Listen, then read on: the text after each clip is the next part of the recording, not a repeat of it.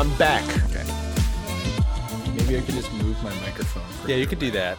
Um, it should it should always be about like like this, like a hang loose distance away, you know.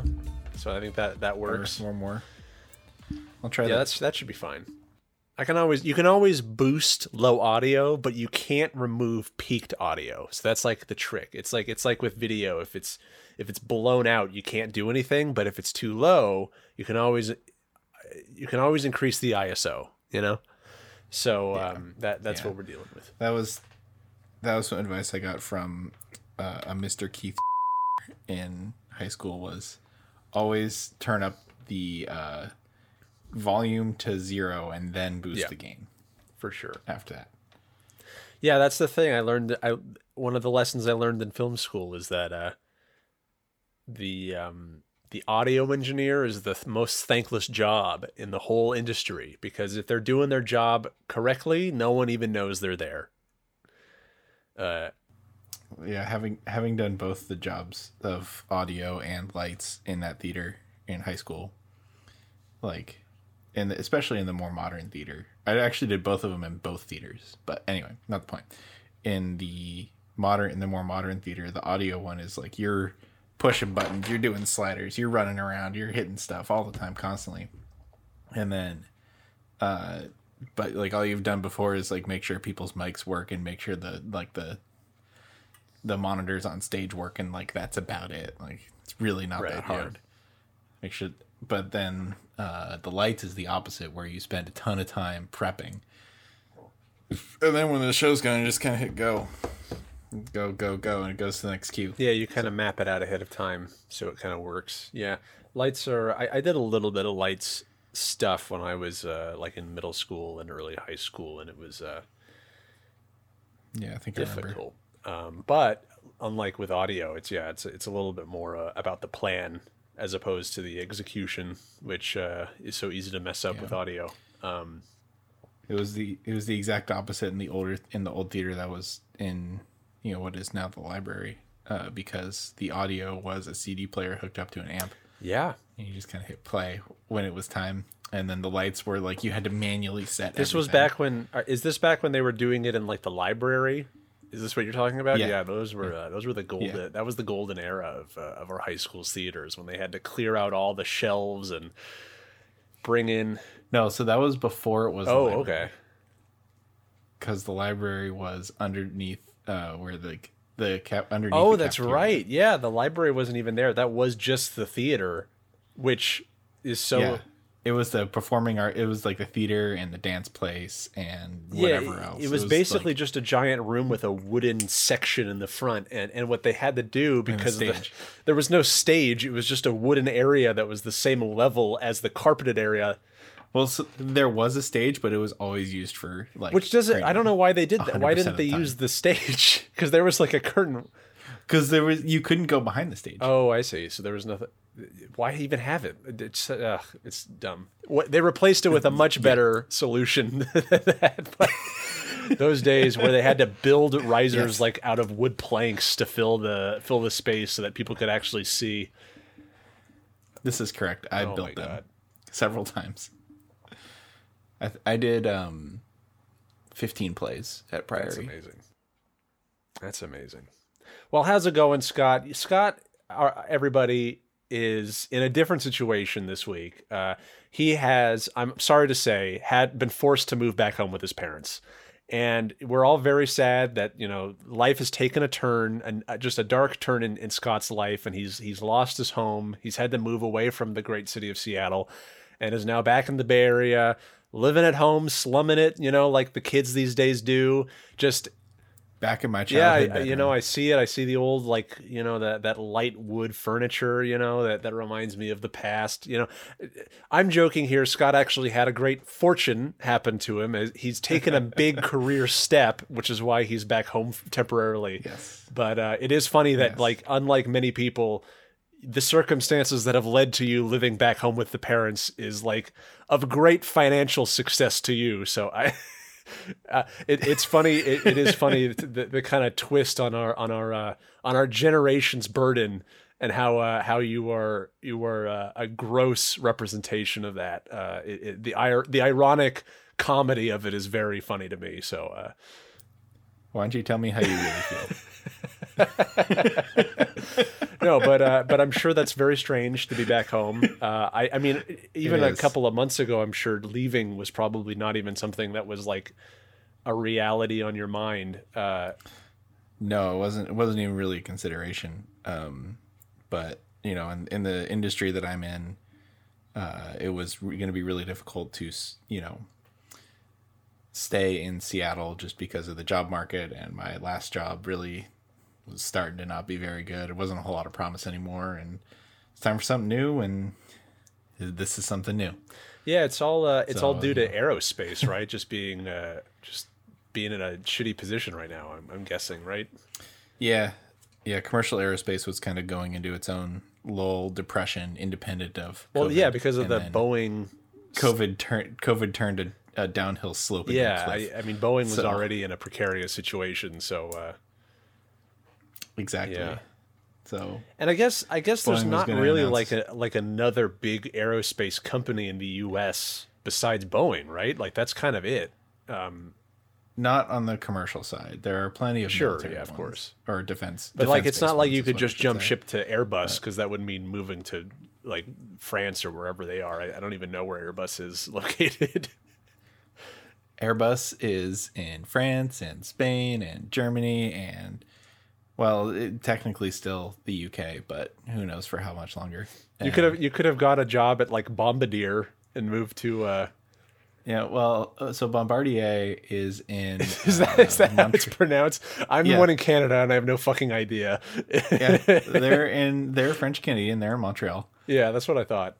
Um, Bombardier. Oh my god. Bombardier. Yeah, Bombardier. Uh, but yeah, so they're there, and their aircraft that they're pushing, uh, that they called the C series, uh, they kind of decided they didn't want it anymore, and so they sold the entire program, the in, the entire the billions of billions and billions of dollars invested to Airbus for a dollar, One dollar? a single dollar. How is that? Might have even been a Canadian dollar. How is that possible? Why would? Why would you want it? It's kind of a it's an aircraft that doesn't really have a home right now. Okay. Um, yeah. I mean, we can get into aircraft economics if you really want to. I know way too much about it. I I, but- I I mean I do know that like Canada has a like an aerospace sector, but it, I in my Yeah. mind they're all like ancient. Like the only ones I've ever been in were like 40 years old. And I don't know if I feel like I've seen much like uh this is a brand new Canada Air or what what is that company? Canadair or something. Canadair, yeah, the CRJs, those are old. But what it is, it's an old plane that's still built. I think that actually the last one just rolled off the line like a couple weeks ago. Oh, but okay. anyway, um, uh, the final, the final one, I should okay, say, so they're done. they're done. But yeah, so this C series that Airbus renamed the A220, Hmm. um, it's like a smaller than a 737, but larger than those Canadair regional jets, and um, kind of built for the 100, 100 to 120 person market. And Boeing got their panties in a twist about it when um, Airbus and Bombardier started trying to sell it for like half the cost of a 737, and Boeing was like, "Oh, you can't do that. You know, you're subsidized by the European governments. You know that you're offering it for less than cost or something because you're subsidized so much. You know, blah blah blah, trying to file lawsuits." And the U.S. government was like, "Boeing, we subsidize you a lot. you can't compete in that market by a lot. Stop." And that's kind of the end of that lawsuit. That's was I kind of funny though. Yeah, that is funny. These are these are things that I think most people don't don't hear about. Which is interesting. Yeah. But Um, the company I used to work for did automation and stuff for companies like that. So I know a lot about it. Cause Mm-hmm. But you're moving away from aerospace now, right? You're in you're in different industries. Sounds like you're the Yeah. laser guy. It sounds like uh, yeah, you're Mr. Laser. Mr. Laser is what they call me now. Um, uh, there's a company Slack thread, uh, you know, company Slack machine, right? And uh, there's a general thread, and you know, everyone who gets hired gets announced in the Slack thread, right? Yeah, and uh, you know, then you know what they're going to be working on. And so mine was like oh yeah he's going to be working on bringing lasers to the process. And everyone replied with like dr evil gifts and you know pew pew and stuff like that. Very good. That sounds uh sounds like a good uh, environment uh, to be Yeah. in uh, very nice. yeah so it's it's a big change for me but um i think it'll be good. Like you said uh quite the windfall uh financially for me so i'm okay with that too. Yeah, absolutely. Um, that's great. uh, we're all very happy for uh, for Scott for for that. Um, yeah. sad, so to, uh, sad to move away though yeah, Love I'm Seattle. sure. I mean, that was. Uh, it seemed like you were really uh, setting roots in Seattle, so it was kind of a shock for you to just suddenly be gone. Um, yeah especially considering like all of us are you know we we we have the dream you know of us all kind of living around the same area and but it, it the reality is that things are very fluid and so things kind of come and go but uh this you know is one of those things. Yeah it just uh, you got to go where the where the the chances are. So uh Yeah. so good on you. It's a thank you. good thing that happened. But uh yeah what what's it like to be home? I mean you know it's uh, i i would find it very strange to move back home even if it was for like such a good thing. Uh yeah. I'm It- sure your definitely parents are thrilled to have you around. Oh, extremely. You know, my parents have been poking me to come home for years. Uh, So they're, you know, obviously extremely happy about that. But, uh, I mean, it, it's weird. You know, I hadn't seen my family in over a year uh, before, or my parents in over a year before moving back. Um, and then, like I said, back in my childhood bedroom. Looks a little different than when I was here, but that's fine. Um, but it's, uh, it's fine. I mean, you know, definitely, obviously saving money at least for now until I find a place of my own. But uh, the biggest, the biggest difference is that uh, it's a long commute. The commute is twice as long as it used to be, yeah so it's uh, it's a lot. and you said you uh you were starting to look at places today was it or Yeah, Yeah. yeah, Looking at starting to look at places kind of more near to the job. You know, right now it's about forty miles each way. which And- you, you said is about twenty dollars a day in Yeah. in commute costs just by driving, which I, I that stunned me. I can't imagine having to spend that much on gas uh, and tolls. Uh, Yeah, because my car does about 25 miles to the gallon when I'm driving on the highway. So 80 miles is roughly three gallons gas right. at $4 a gallon, especially because I need to buy the premium stuff for my car. And uh, then a $6 bridge toll. So you're looking at about 18 to $20 a day in just commute cost. It's not ideal. Does and your company won't cover like the toll? Like I, I always thought that I can com- I can defer money, Okay. and so what that means is like I don't pay. I would end up not paying tax on commute costs and stuff like that. okay, I see. But I see. um, yeah, Well, that's pretty common. Like companies will pay. You know, they'll defer a hundred dollars of your hundred dollars per month toward paying for like a bus pass or something like that. And then that's basically money income you're not paying taxes on, so that you can commute easier. I used to be able to claim bus passes on my taxes here, but they removed that option. But luckily, I don't ride the bus anymore. But uh, it was nice when I could, because that was uh, back when I took the bus every day. I think our bus passes combined were two hundred dollars a month Yeah, um, for both of us. And then Ikumi started biking, and I just was able to walk and then work from home. So uh, when we moved, so it uh, was nice to not have that expense anymore, for sure. But uh, speaking of my new job, they gave me some required reading that I would like to share with you. Oh, please, yeah, I would love to. Uh, So this is the know. first required reading I've had since college, right? You know, long Yeah, time. I'm sure that feels great. I'm sure it just you, you can't wait to Oh. get back into that habit. This is called Radical Focus. Achieving your most important goals with objectives and key results. A business book in the form of a fable. This sounds like It has Thi- a golden apple on the front. I'm this sounds like some startup bullshit to me, but I'm sure Oh, it's I'm sure it's entertaining. My God, is it startup bullshit? because I think me you just- shared you shared an image of this, and I, I was like, this this looks like a parody, but uh, well, let's not. let's dig in. Uh, I mean, the, the- I, I really think the best way to experience learning about this book is through the chapter names and their length. right? Uh-huh. So, uh, the the the fable is called the Executioner's Tale. Go on. Let's, let's start there. so, it starts out six months ago. That's the first chapter title. Okay. The second chapter title, five pages later. Hannah finds another great customer. Five pages after, Hannah suggests a pivot. Jim is holding court at Starbucks. Jack really hates Starbucks. Oh boy, does he. Hannah announces the pivot. Like this is how this goes. It's like Jack eavesdrops, numbers. Hannah and Jack need like this is just so bad. I, I I'm like halfway through the fable, and it's so hard to read.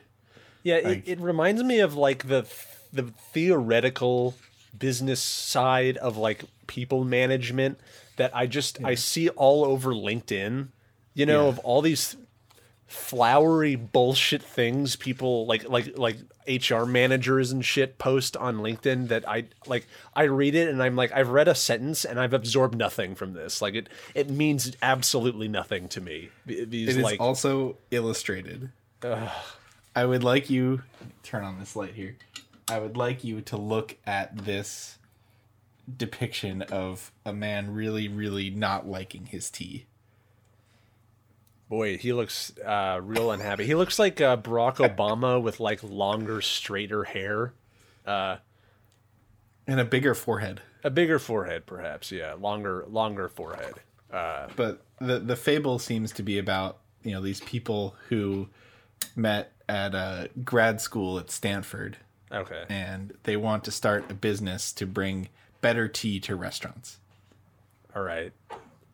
and the the fable is about how they structure their business how they you know objectives and key results what is an objective and what is a measurable goal to tell us that we've achieved that objective it's so bad Scott, It's I, I don't I don't mean to to frighten you, but maybe this job was a mistake. maybe these are not people you want to be associating with. well I, think the thing is i don't need some i don't need a book to tell me what an objective and a key result is i feel like it like i explained the whole thing to you in one sentence You also don't need it in like how to measure metaphor. Like I, we're not five years old, you know. We don't need like a, a children's book to convey like complex adult ideas. You know, it- it's it's it's funny that like they would feel like that's necessary to. uh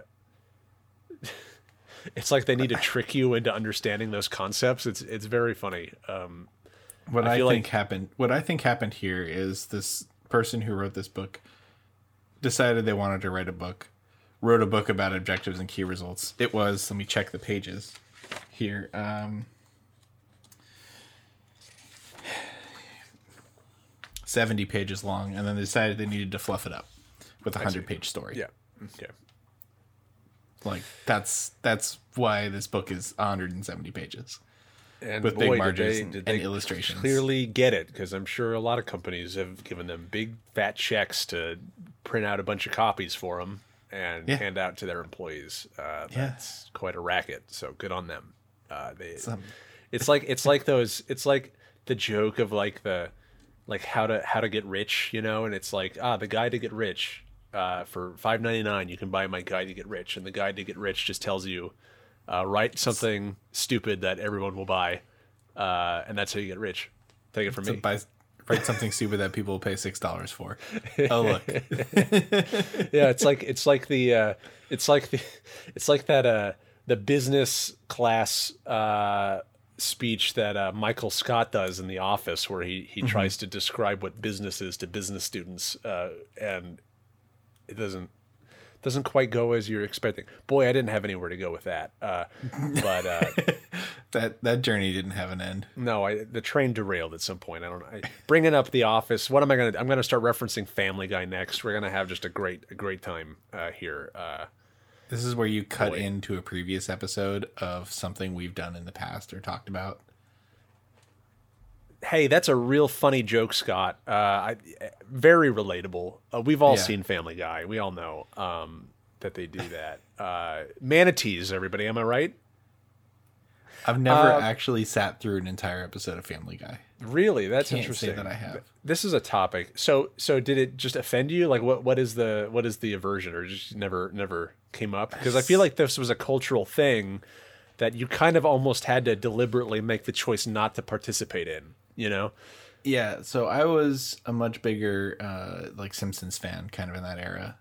and Interesting. uh, the way that I've kind of always watched TV is with the DVR. You know, watch it whenever I want to. Right. So we would just record The Simpsons, and I would watch it, you know, the next afternoon when I got home from school or something. So it's not like I had to watch like the lead out of. Can't even remember if Family Guy was on before or after Simpsons, but like I wouldn't have to watch the lead out or the lead in after or something. You know, I just watch my half hour of Simpsons and be done with my life. So Interesting. I, I watched a fair bit of Simpsons too, but I always, and I don't know if this is about like, because you probably were watching like the then current seasons, right? Like in the yeah, mid to late Yes. 2000s and Yeah, so this would have been for pretty much the whole 2000s. And then they obviously do a ton of re-airs, so you basically see all the episodes.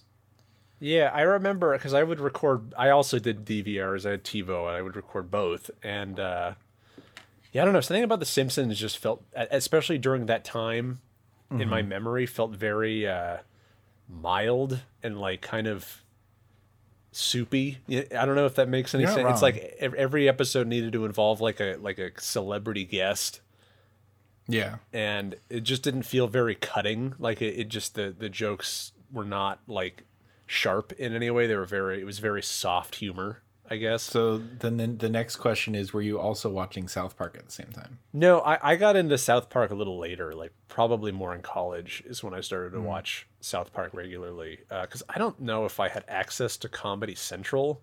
Uh, Hmm. You probably up. did, but you just never tried or something. Yeah, I, I, I think our, our, our channels were limited. I, I didn't seek it out until I was uh, until I could until I figured out I could watch it online on South Park Studios. Um, back when it was like pre Hulu, I guess. Uh, I don't know if if that still exists, if that's still an option. But they used to just host all the episodes on their website, on their their studio website. Yeah, Um, I watched I watched South Park for a good few years, um, like in high school, but I didn't watch it as it came out. Like I would get a season after it came out or something. I watched like all of it, like every season in like a row, like over the course of a couple of months.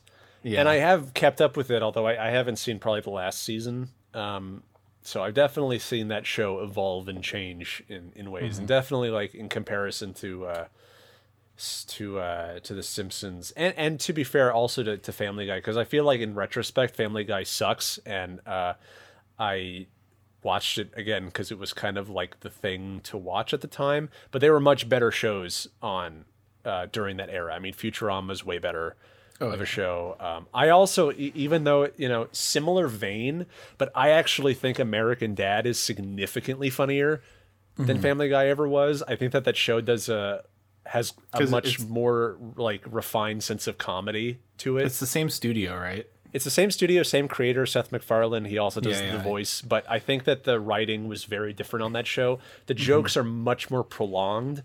It doesn't do reference jokes. It doesn't do like cutaway gags. It's a much more uh, kind of uh, More of a sitcom. I don't even know if I call it that. Have you have you ever seen Wet Hot American Summer? I have not seen Wet Hot America. Uh, Wet Hot American Summer is this this sort of like surrealist comedy.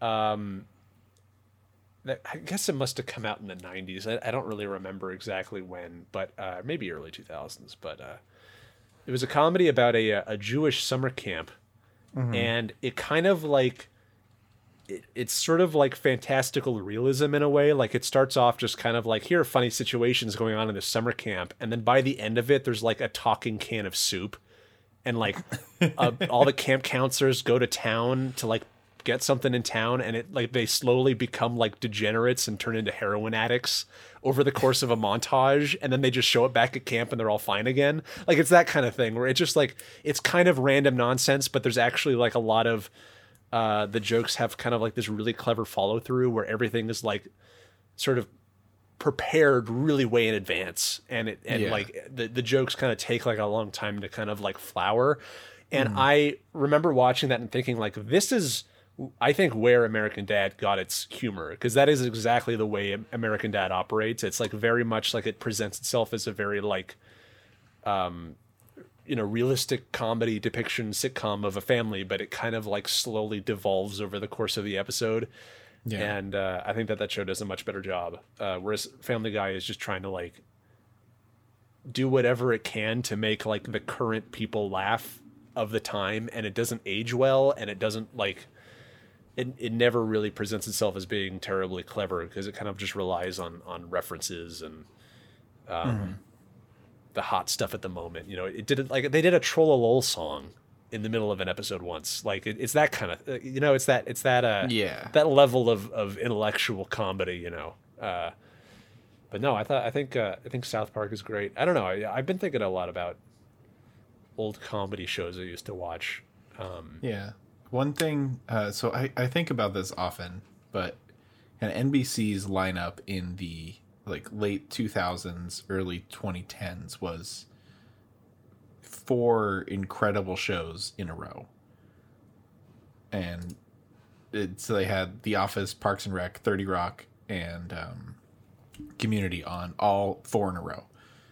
And when they were all really good. And I, I think that is like peak TV comedy. I couldn't believe it when I found out that Parks and Rec is still going. No, Parks and Rec stopped Uh, when? like 2015. I don't know if that's true. I think didn't It- it I- when. I checked IMDb, it said it was on like still 2020. Well, they, they did a, a reread Oh, okay. uh, Because I, I was like, that couldn't possibly be something the that. case. yeah, yeah. So it said the yeah. I'm looking up now, 2009 2020, when the web page loads. Um, but it's like They had like a cast return thing. yeah, cast return during the you know Parks and Recreation special where they kind of did an update. oh, uh, okay. I see. So it's not been. Been. Yeah, and then it was all season. over uh, Zoom because it was April of 2020. Sounds fucking dreadful if you ask me. I don't think I'm. I It was know. If, fine. I don't know if I need to check that out. It was Um, fine. I could talk a lot about The Office too because I've have I have strong feelings about that show. Uh, and I, I haven't seen it all the way through, so I don't. don't you don't need to, but uh, that, that's kind of core of my feelings is that I think uh, I think that show uh, is incredible, and then suddenly it's not anymore. Uh, the last season.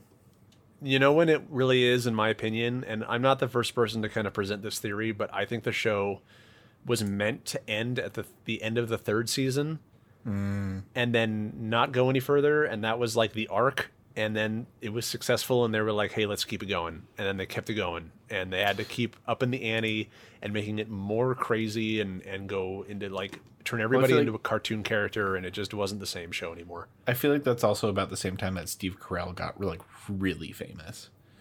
Yeah, it, it is, and and you know, it just the the priority of the show became very different because in the mm-hmm. first se- three seasons, it really was about like this is an, a normal office with one crazy asshole in charge, and Yeah. at by like the sixth season, it turned into this is a clown parade, and everybody in this in this office is insane, and also aren't they so lovable and you love them and they're cute? It's like that. That's There's I- a there's a term for this in TV. Do you know what it's called? no, I actually don't.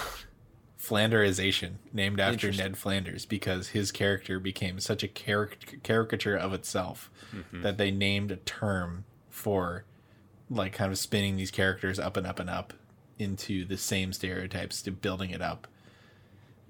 Yeah, I I think uh, I think that show is perfectly viewable as a as a as a short series if you end it when Jim asks Pam out and Ryan is offered the job. And that is when the show is supposed to end because all all the threads are finished at that point. Like there's no more that it, there are no more questions to answer after that happens basically uh, at the end of the third season. Like everything following they have to make it up as they go. And uh, the first season of the first episode of the fourth season, uh, Michael runs over Meredith in his car. Like it, it, it turns into cartoon time. Uh, Don't need that. and there's still funny episodes after that. I, I like. I, I, definitely think that there are. And um, but again, like, it's a I comedy think... show. So why are we like being cute about Jim and Pam's wedding? Yeah. You know what I mean? Like, like they take all this time to like not be funny in a show that is supposed to be very like kind of hypercritical of like this environment and and I, I don't know it just and you know what I can pin it down to is I remember when I was uh, when it was still like I think when the third season was still on the air I heard an NPR uh, uh, interview with uh, remind me the guy the guy who plays Andy Bernard. I don't know his name. You know who he is the guy he's in the Hangover he's famous now but uh, oh, they were interviewing him during the middle of the third season. You know, when when he's kind of like a really detestable character and has like an anger problem and is yeah. just annoying and everyone hates him. Uh, and the interviewer is talking to the guy and like asking him about the character, and he's kind of like talking about how what a shithead this character is, and like, man, I can't like this guy is so like unlikable, and you know, they were talking about like his character arc and and how he's just like the kind of the flaws that he's sort of displaying and how like it's based on certain people in this guy's life and all, all mm-hmm. of this stuff about that character. And the, the interviewer said something i'll never forget. She said oh but isn't he also kind of lovable? And i remember he he said like what the fuck are you talking about? No he isn't. Like he's, he's detestable. Like he's he's shitty. Like what and I, I, I, in retrospect, I look back and like that's the that's the attitude that got in the like the little worm that got in the the writers' brains of like, oh, this whole cast, everybody loves them. They're all like, I, become it just, a cult. It, yeah, it, it became very uh, a very different attitude. Like the, the the the priority became very different after that. Uh, yeah. I'm, I'm in so I'm in the middle of rewatching Parks and Rec right now, just because I kind of felt like it and hadn't seen it in a few years. And yeah, um, Parks and Rec originally started as a spin-off of The Office. It was going to kind of exist in the same universe, but it was going to be, you know, a lot of the same people who were going to make it, and you know, there were going to be a crossover cast member or two. And it was supposed to be kind of, like I said, a spin-off of The Office, and mm-hmm. I think you can really tell because I don't know if you remember the first season of Parks and Rec is painful. It's I, have only seen a handful of episodes, but I do know like there are I mean, there are uh, actors who are in both who play different characters, they're, right? Yeah, um, uh, but they play different characters. It's not in the same. Yeah, universe. they're not the same. They're not. It's not like there are there are character crossovers, but uh, no, but there are actor crossovers, and that's uh, because it, you know it's a, it's well they're, they're, on contract show. with NBC, so uh, yeah, of course, it's easy enough. Um, yeah, but the first, and I think this is just me as a person. I don't like the the cringe style humor that kind of pervades a show like The Office or the early season of Parks and Rec, mm-hmm. where like the whole point of the being funny is, oh man, look how awkward this is, look how painful this is, don't you hate this? And it's like, no, mm-hmm. I, I just hate it. I don't. It's not funny. Like I just don't like right. it. Why am yeah, I watching course. this? Don't make me watch this. it kind of like increases your anxiety a little bit. I'm guessing. Well, I just end up being like, I don't want to watch this. Like, this isn't funny. Like I, I I'm I'm not into cringe humor. Sure. And That's I know fair. I know it's a very popular humor genre, but it is not for me. But that's fair. I mean, that's a lot of what The Office is is like awkward people doing awkward things and then you laughing at them because it's awkward. And to yeah, me that's not funny. Um I guess, yeah. I, I think uh I think that's kind of at the core. I think like the the initial like elevator pitch is definitely like Michael Scott is unqualified and like clearly isn't like 100% there and doesn't really understand society and his role in it and so like yeah. constantly fucks up in, in his intentions but mm-hmm. um, and that's you know very much rooted in the original british show which i mean is i think even goes even further with that concept um, but uh, yeah I, I, don't know um, it's so yeah. funny though because i mean like every show has its level of kind of like the target comedy that it goes for because I think 30 Rock is almost like it it is about jumping the shark. Like it, it's about being that's a cartoon and that's like why it's a good show. You, you know what I mean? Yeah. Like it, it does everything right that The Office in its later seasons does wrong. Mm-hmm. Uh, in, in, a way, like it really, um, and it gets better and better too. Like it, it Yeah, I don't know how as they the seasons that- go on, it pulled- they pulled understands off, like, the game it's playing. seven like consecutively better seasons or you know Yeah, whatever, you know, exactly. or consecutively Um, good seasons which is so hard to do especially for a show that's really didn't get very good ratings when it was on um, no, I remember. I remember back- the first couple of seasons. Yeah, people were talking about how like this is the hidden gem. Like this is the show that everybody should be watching, but nobody's watching. And it, uh, it was that and then every year you know once a season there'd be a joke where liz lemon looks straight at the camera and says watch our show people or something like that yeah, or like they would do a, a obvious product placement and then say like can we have our money now like directly to the camera I mean, it, it, it, it was just so good because it was so. Um, it was clearly written and made by people who love TV and love being in the TV industry and like really understand it. And uh, yeah it just has such a great energy about that. Um, and the the funny thing is like they or one of the things is they didn't go out of their way to make it look glamorous like Right, yeah you yeah. have to deal with the crazy star in their tiny dressing room and this writer's room that smells bad Mm-hmm. and you know you get the fancy lunch once a year and you know something like that like that's the whole kind of thing with 30 rock and it really fixated on everyone's flaws in a way that I think is like w- was just like and flaws that you could tell were rooted in those actors as well. Oh, like yeah. everyone was Yeah. kind of on display and playing like a version of themselves, and it, it made it feel like a very natural fit for everybody uh, involved. especially because know, it was did- basically snl the show snl Yeah, behind did- the scenes the show Did Did you ever watch uh, the Unbreakable Kimmy Schmidt on Netflix? i watched the first season of it. Because that that show tries really hard to have the same energy but it doesn't quite get there because it's not it doesn't have that same like chemical ingredient of it being like a commentary on television. I think Like, that's a, i think it's a tina fey show too so that makes it sense. is it is and, Yeah, and so the writing is very similar and and like the level like with the the the the style of comedy is almost like an exact copy but again it just it's it's like a, a little bit less because it's not about making television. You know what I Mm-hmm. mean? Like that comedy worked really well in that context, but removed from that context, it's not quite as funny. yeah You know, but that show is still, I'd say, pretty good, um, but a little bit more ridiculous, and so like less grounded in like the actors and the people involved. Um, Well, I mean, it's about a woman who was locked up in a nuclear fallout shelter for 20 years or whatever, right? And then comes Yeah. out and has to live her life. That's the premise of the show, right? So, Yeah, exactly. So it's it's it's several degrees more ridiculous uh, and less removed from reality. so well, you say that. We've been inside for a year.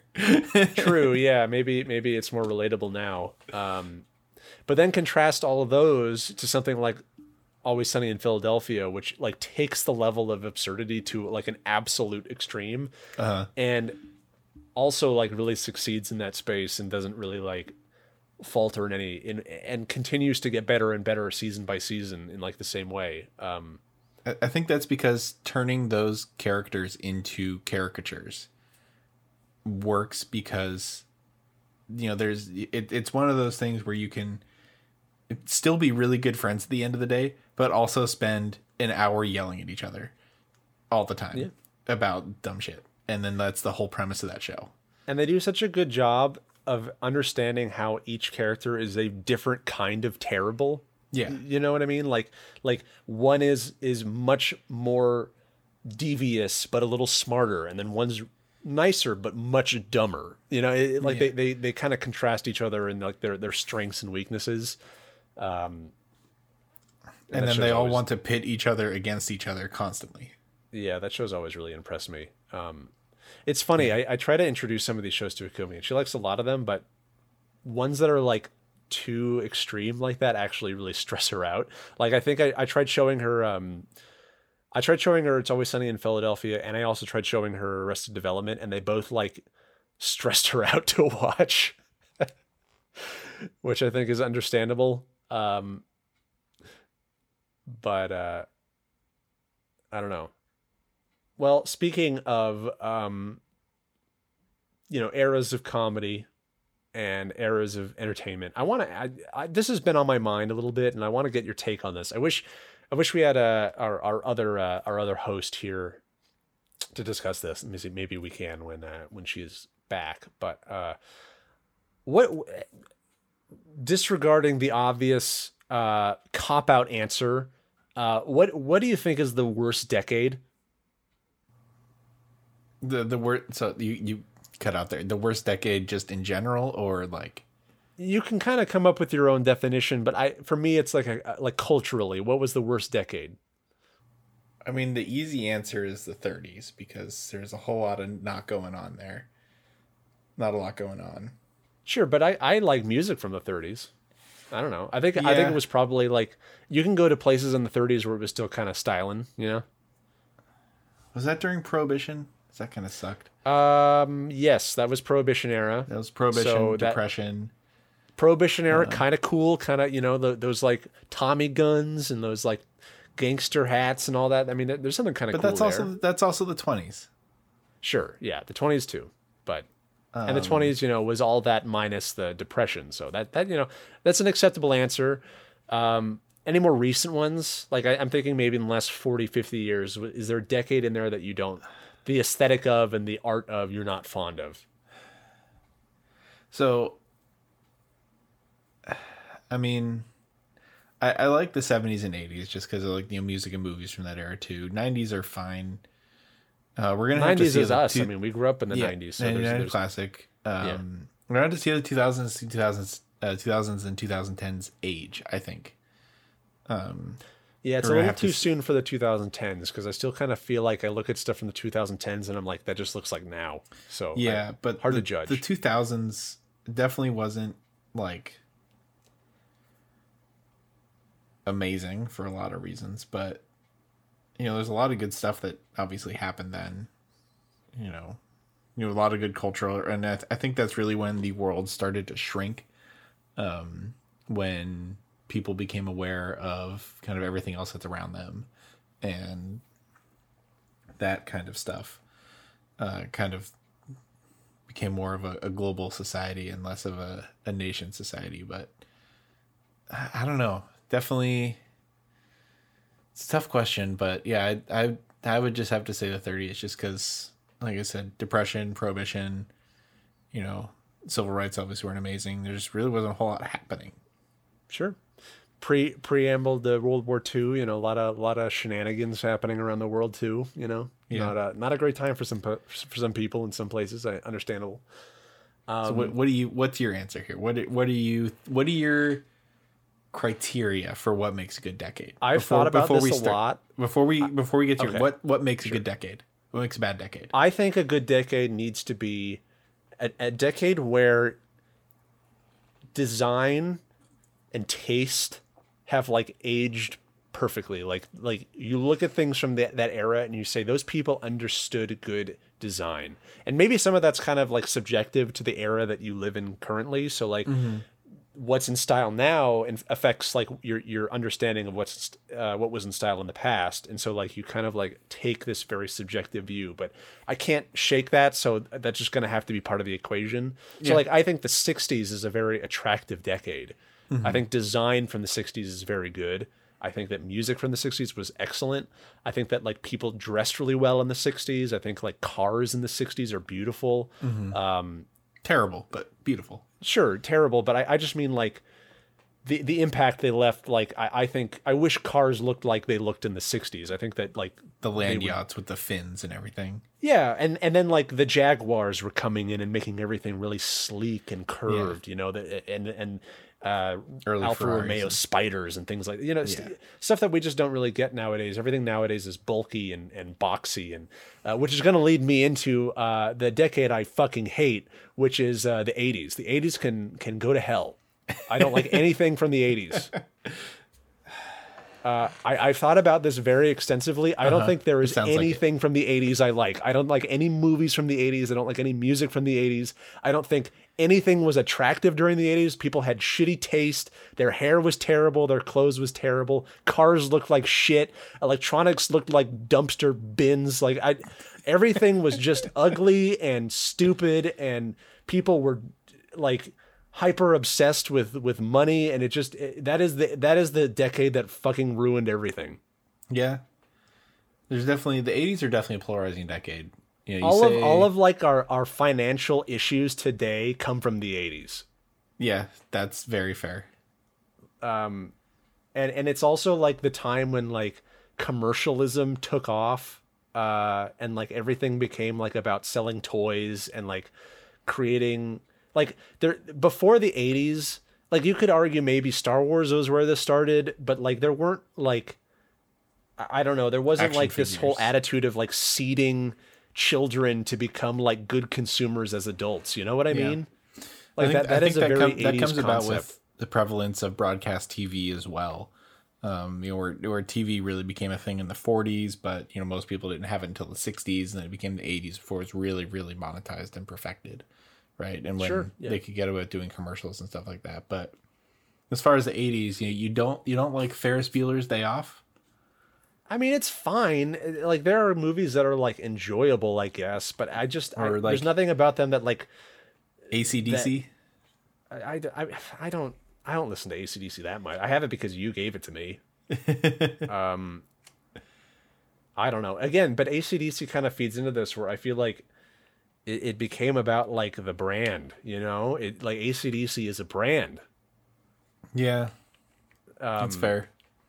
Queen, and like Kiss is a brand. Like all, all of these big bands from that era are just like I don't know. I don't think the music is what the point was.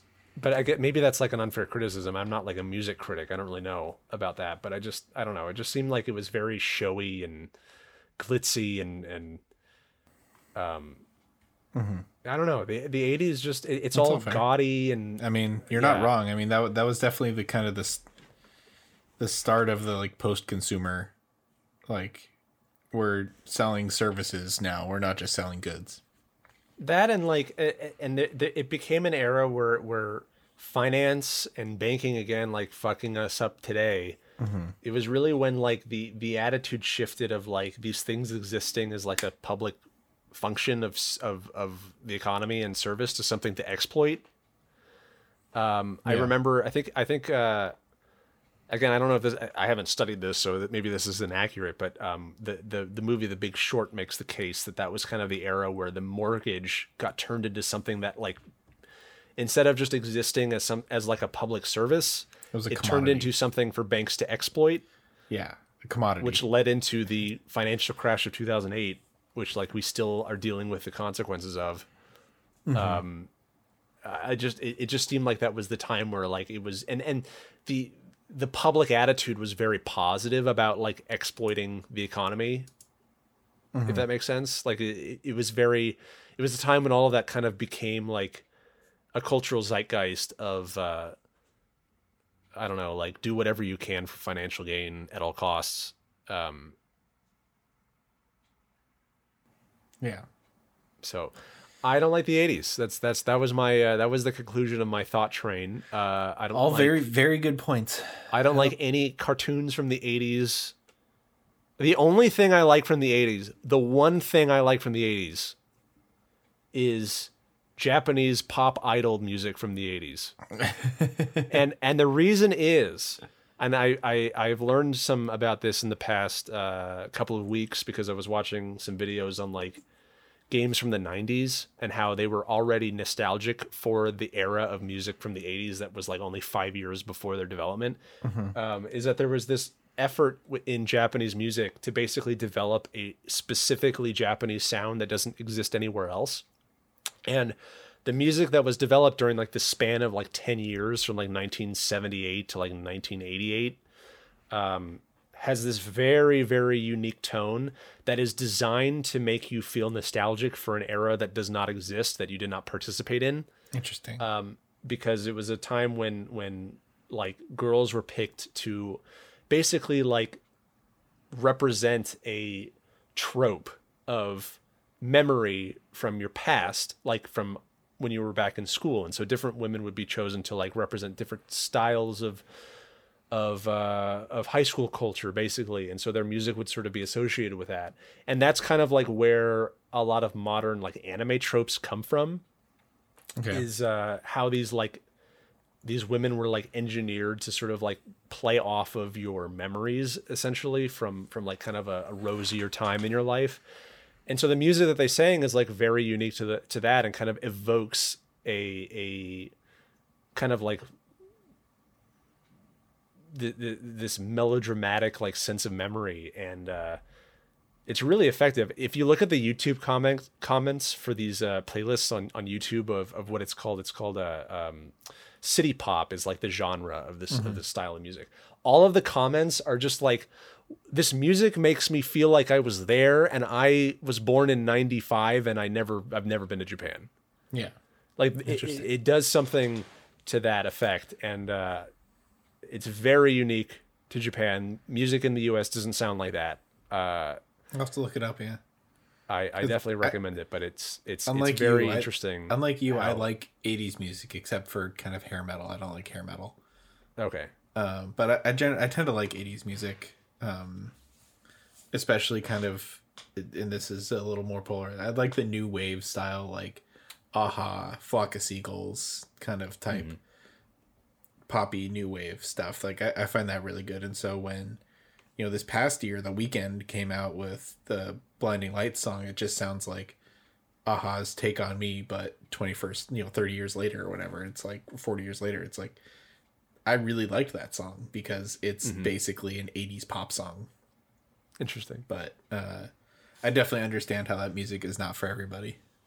Yeah, I, I think I'm more into the kind of like reactionary music that came after that um, in the 90s, uh, where there was kind of a lot of, you know, with grunge and everything like that Yeah. and, and, uh, and punk that kind of like came out to sort of like push back at, uh, at that culture of music. And again, I don't really have, I don't, I, I, I'm not a musical person necessarily, so I'm not like I don't have super strong feelings one way or the other. But I, I the '90s are an interesting time too because I, I'm kind of conflicted. There's stuff from the '90s I like, but there's also stuff from the '90s that uh, feels very much like angst over nothing. If that makes sense. Um, Well, I, I feel like it might be one of those things where at the time it was justified angst, but now looking back, it's like you're worried about what? yeah, like have you ever seen Rent? Uh, once. Rent is the most 90s ass uh piece of media because it's it's it's literally a bunch of like privileged kids complaining that their parents love them and that they have to participate in society.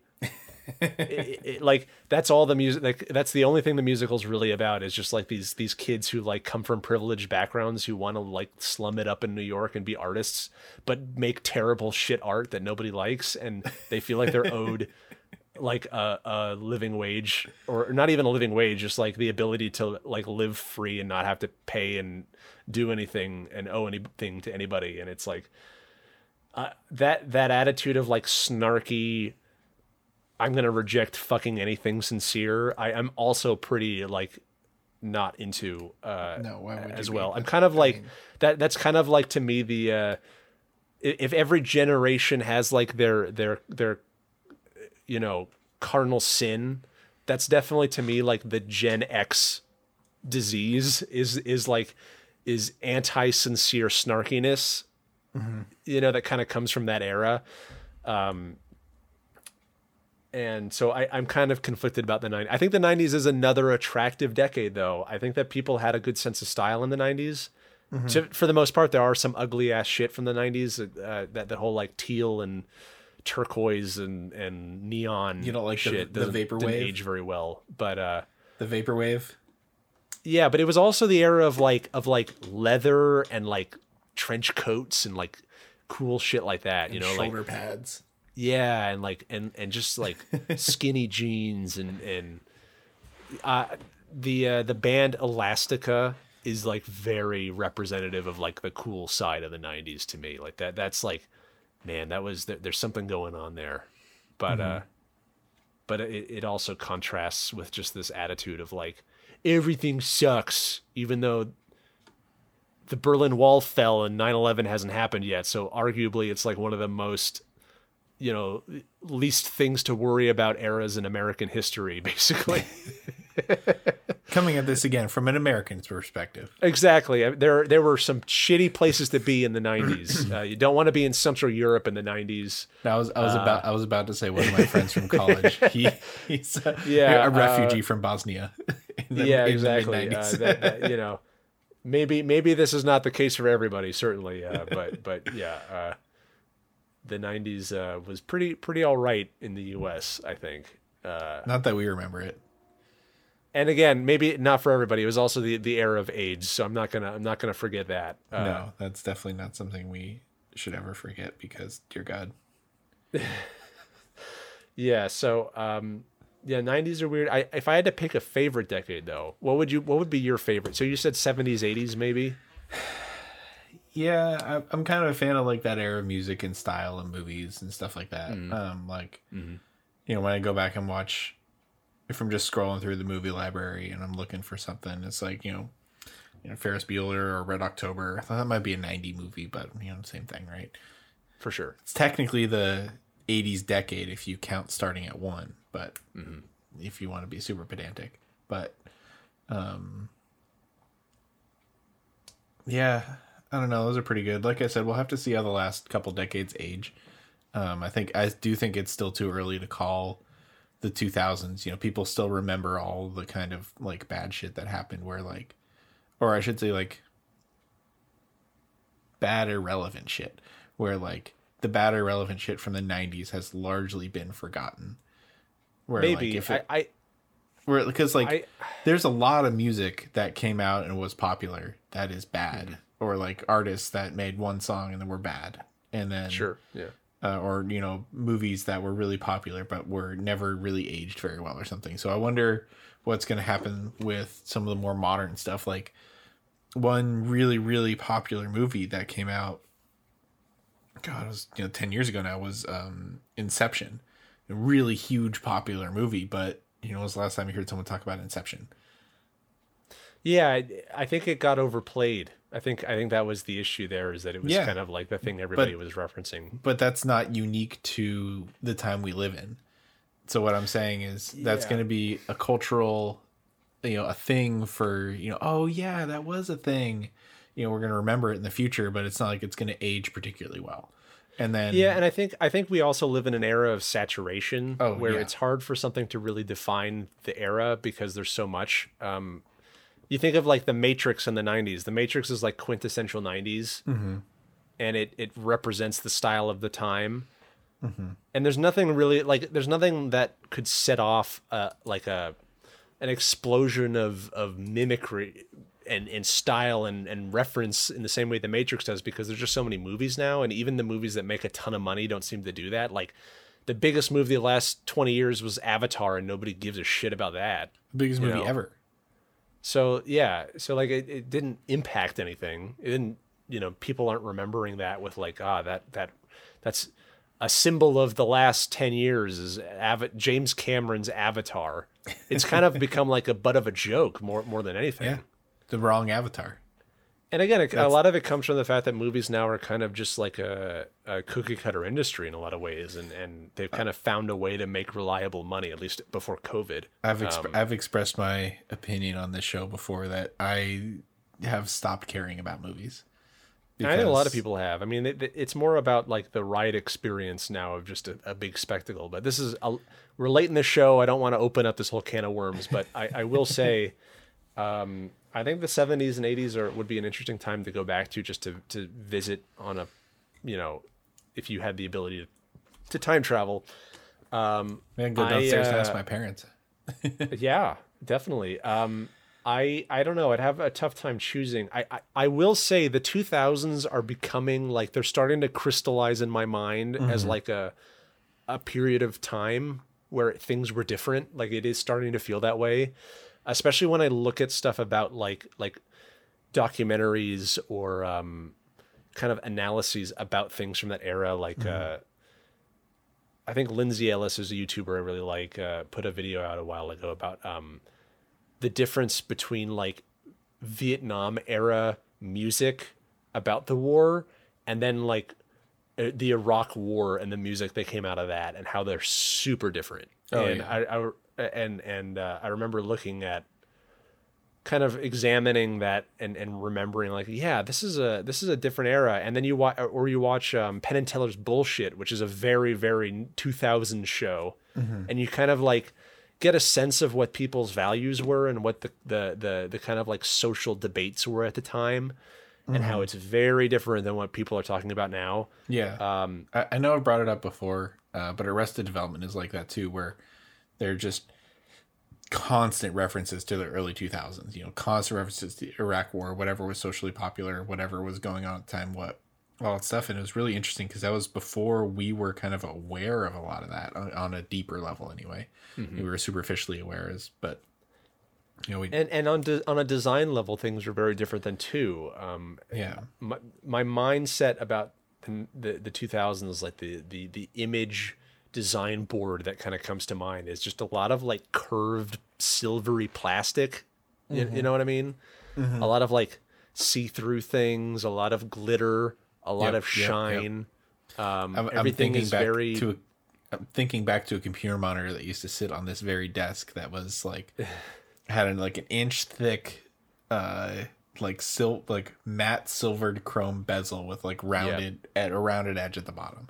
Yep, yep, yep. It's like every everything that came out before the iPod was just very like it, it was very excessive and very bulbous and chunky and plasticky and and and curved in weird ways. And and- beige. Yeah, although I, I, I associate silver more with, with the 2000s, although there were certainly a lot of beige computers. But isn't it so funny that like at, at, some point people thought beige was like high tech? Like it, Yeah. it's so amazing how culturally things like shift for you, Mm-hmm. where anything beige now looks fucking old and Yeah. and ancient. But at a time, it was like, ah, this is like the height of technology if it's beige. Beige just sounds old. It does, and it, it's hard to imagine anyone ever considering that like cool. But it, I guess maybe the point wasn't to be cool. The point was to be like businessy and, and professional. But Yeah, because it was before computers really could be cool. Like I, I was just talking to my dad about um, uh, building computers in the '80s and kind of what his experience with that was. And I was like, yeah, you'd get your memory chips in a tube, and then you'd have like a chip placement thing that you could solder them to the board yourself because that's how you built the memory of your computer. Right, You'd build it, not back when you just had like to buy like an Apple One kit. Yeah, well, he bought it was an IBM PC, original IBM wow. PC. Still have it. It's in the attic. That's probably worth a lot of money. Yeah, with keyboard and everything. Wow. Um, but yeah, he's like, yeah, you know, you buy all the parts. You know, the the processor comes soldered onto the motherboard, and then you kind of break out from there. I apologize for the dog. It's not mine. Oh no, that's fine. That's fine. um, yeah, I mean, it just it's just so funny how uh, our ideas of like what is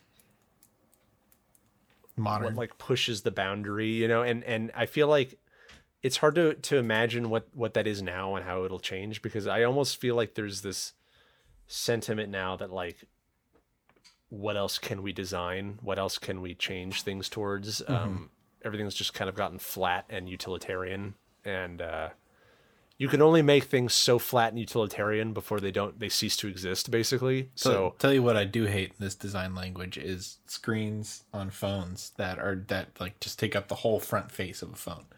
you don't like edge to edge? No. You're not into that. No, it, it forces you, prefer into your bezels? compromises that aren't worth doing in the first place. What do you gain from having an edge head display? Um, you get more real estate, and like it, it just looks like there's not a lot of wasted space. I guess. I don't care about Um, that. Like, it, it's better for me to like, you know, have something to rest my phone on and not take up the bottom half inch of the screen at the same time. Like, Yeah, there's there's an argument, and and certainly you give up. notches um, look dumb, hole punches look dumb. Yeah, I, I'm excited for the era of the the the notch to be over. I think. Um, yeah i it just it just does not appeal to me and again it makes you take it makes you have design compromises for a goal that isn't worth considering in the first place to me so in that in that end it's put me off a lot of phones and or a lot of uh, technology upgrades in the last you know year or so year couple years because i don't want it i don't care Interesting. It's that strong of a of a conviction. Yeah. What What do you think will have to happen for you to kind of like? Would it be to to eliminate the notch or the the hole punch, or do you want them to like actually go back to big to big bezels and chins and shit? I think that to figure out a way to get rid of it. Um, the other thing is that I don't particularly care for rounded corners on a screen. You know, if you're gonna have a Oh, screen, yeah. make it be square. Like That's a big thing. Now. even even the phone that I currently have, which is a Pixel 3a, it has rounded corners on the screen, right? But the Yeah. screen is actually square. It's just like the glass has a black rounded corners over top of it. So they're like Right. falsely corner cornering the screen. yeah, I, I'm I'm aware that um, Why? You know what's so funny? So so on on on Mac computers, the newest operating system, Big Sur, like rounded everything. Like all of the all of the uh, elements are rounded. Mm-hmm. Like all the windows are rounded, mm-hmm. and it looks weird because the screen is not rounded.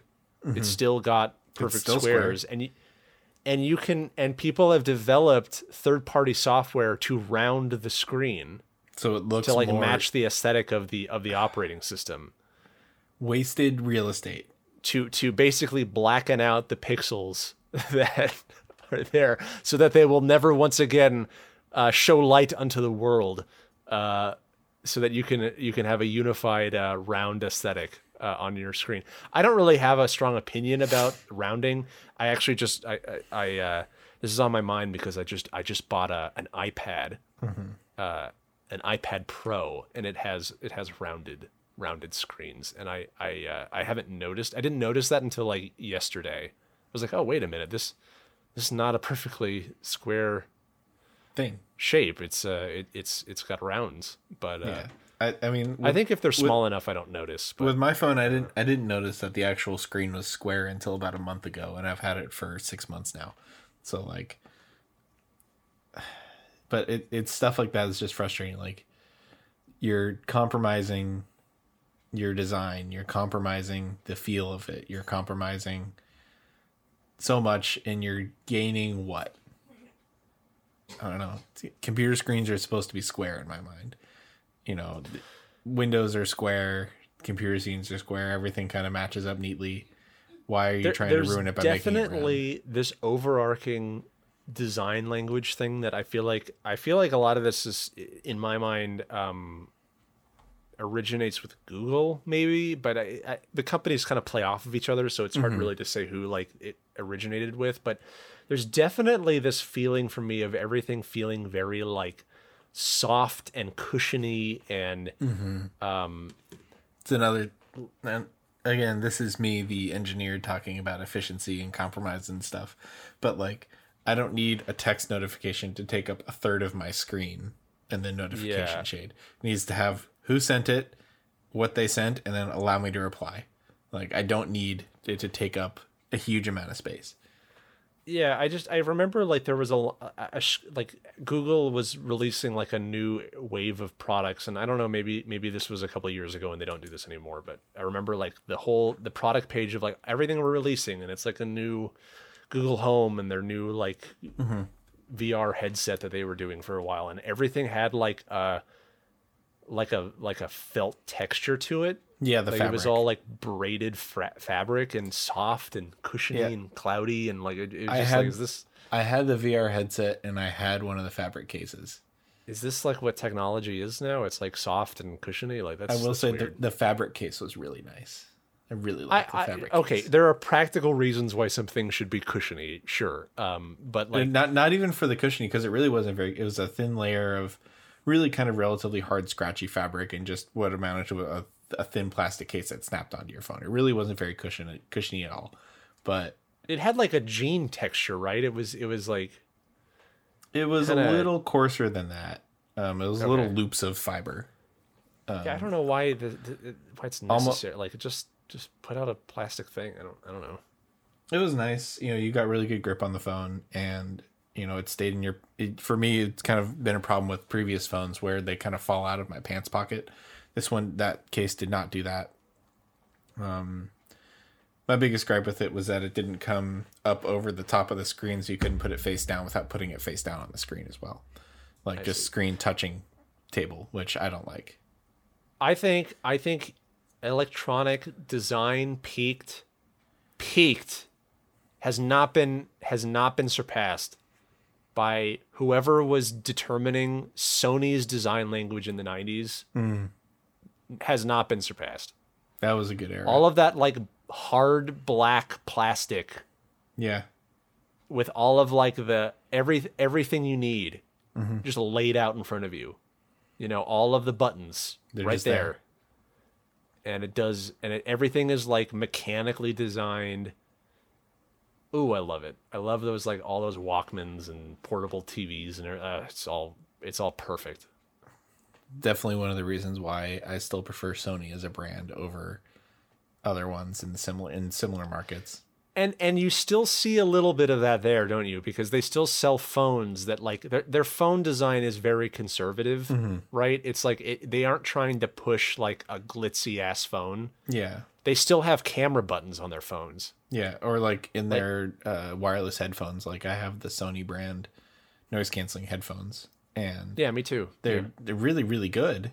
But they also have buttons on them. They're not, and they don't look ridiculous and spin spindly. And They do. They have the touchpad thing, which I'm kind of iffy on, but Yeah. I, I understand why why that's done because if you click a bunch of buttons on your headphones, it makes a ton of noise. But uh, but yeah, um, but like looking at the newer generation of Bose headphones that went away from their previous kind of more utilitarian design to really the new ones are definitely more in the stylish realm of things where it's like a really skinny arm comes down to the ear cups and you know it's uh, I, don't, I don't like it Yeah, Sony's weird because they almost do this to a fault where they kind of avoid being cool or like marketable.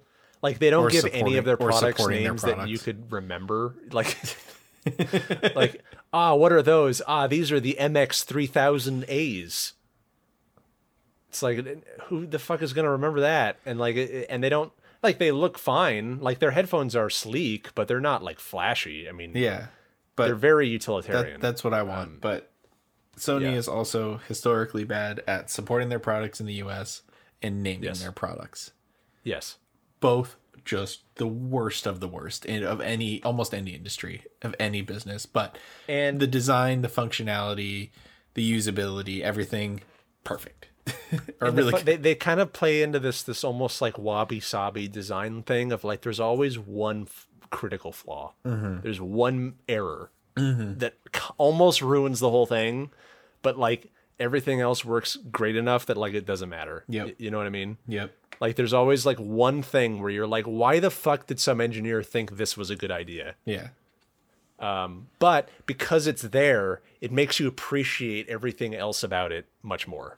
Like it, it kind of brings the whole thing together in, in a single package. Like it- it's almost like that's intentional. I guess it's it's a weird. going back to the office lovable kind of flawed character I guess, I guess so. You know, I guess you brought. Uh, turns out later seasons of The Office were actually the best ones the whole time. Thanks, Sony. Um, I think we can kind of leave it there. This was a good talk. Um, departure from the norm on this on this show What do you mean? Like a good show? Like we did a good job, and that's no, just abnormal. a, no a, a, a departure from the normal topics Oh yeah, sure. I mean, when it's you, when it's just you and me, I feel like we get more into the engineering side of things a little bit, and kind of like the history of culture a little bit. I, I, that, that's kind of like things we've kind of gotten into a bit, uh, our groove, Yeah. uh, if you will. Yeah. So uh, that that's fine with me. I think those are good good things to talk about. But uh, yeah, I don't know. Uh, that's it, folks. Uh, goodbye see you next time or not. I don't care. Goodbye.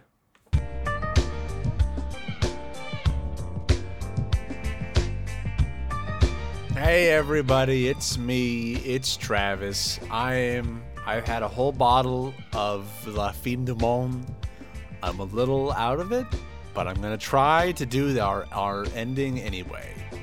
Uh, special thanks go to Aesthetics Please. Aestheticsplease.bandcamp.com is where you're going to find his uh, sweet tunes. Uh, not to mention uh, music.businesscasual.biz.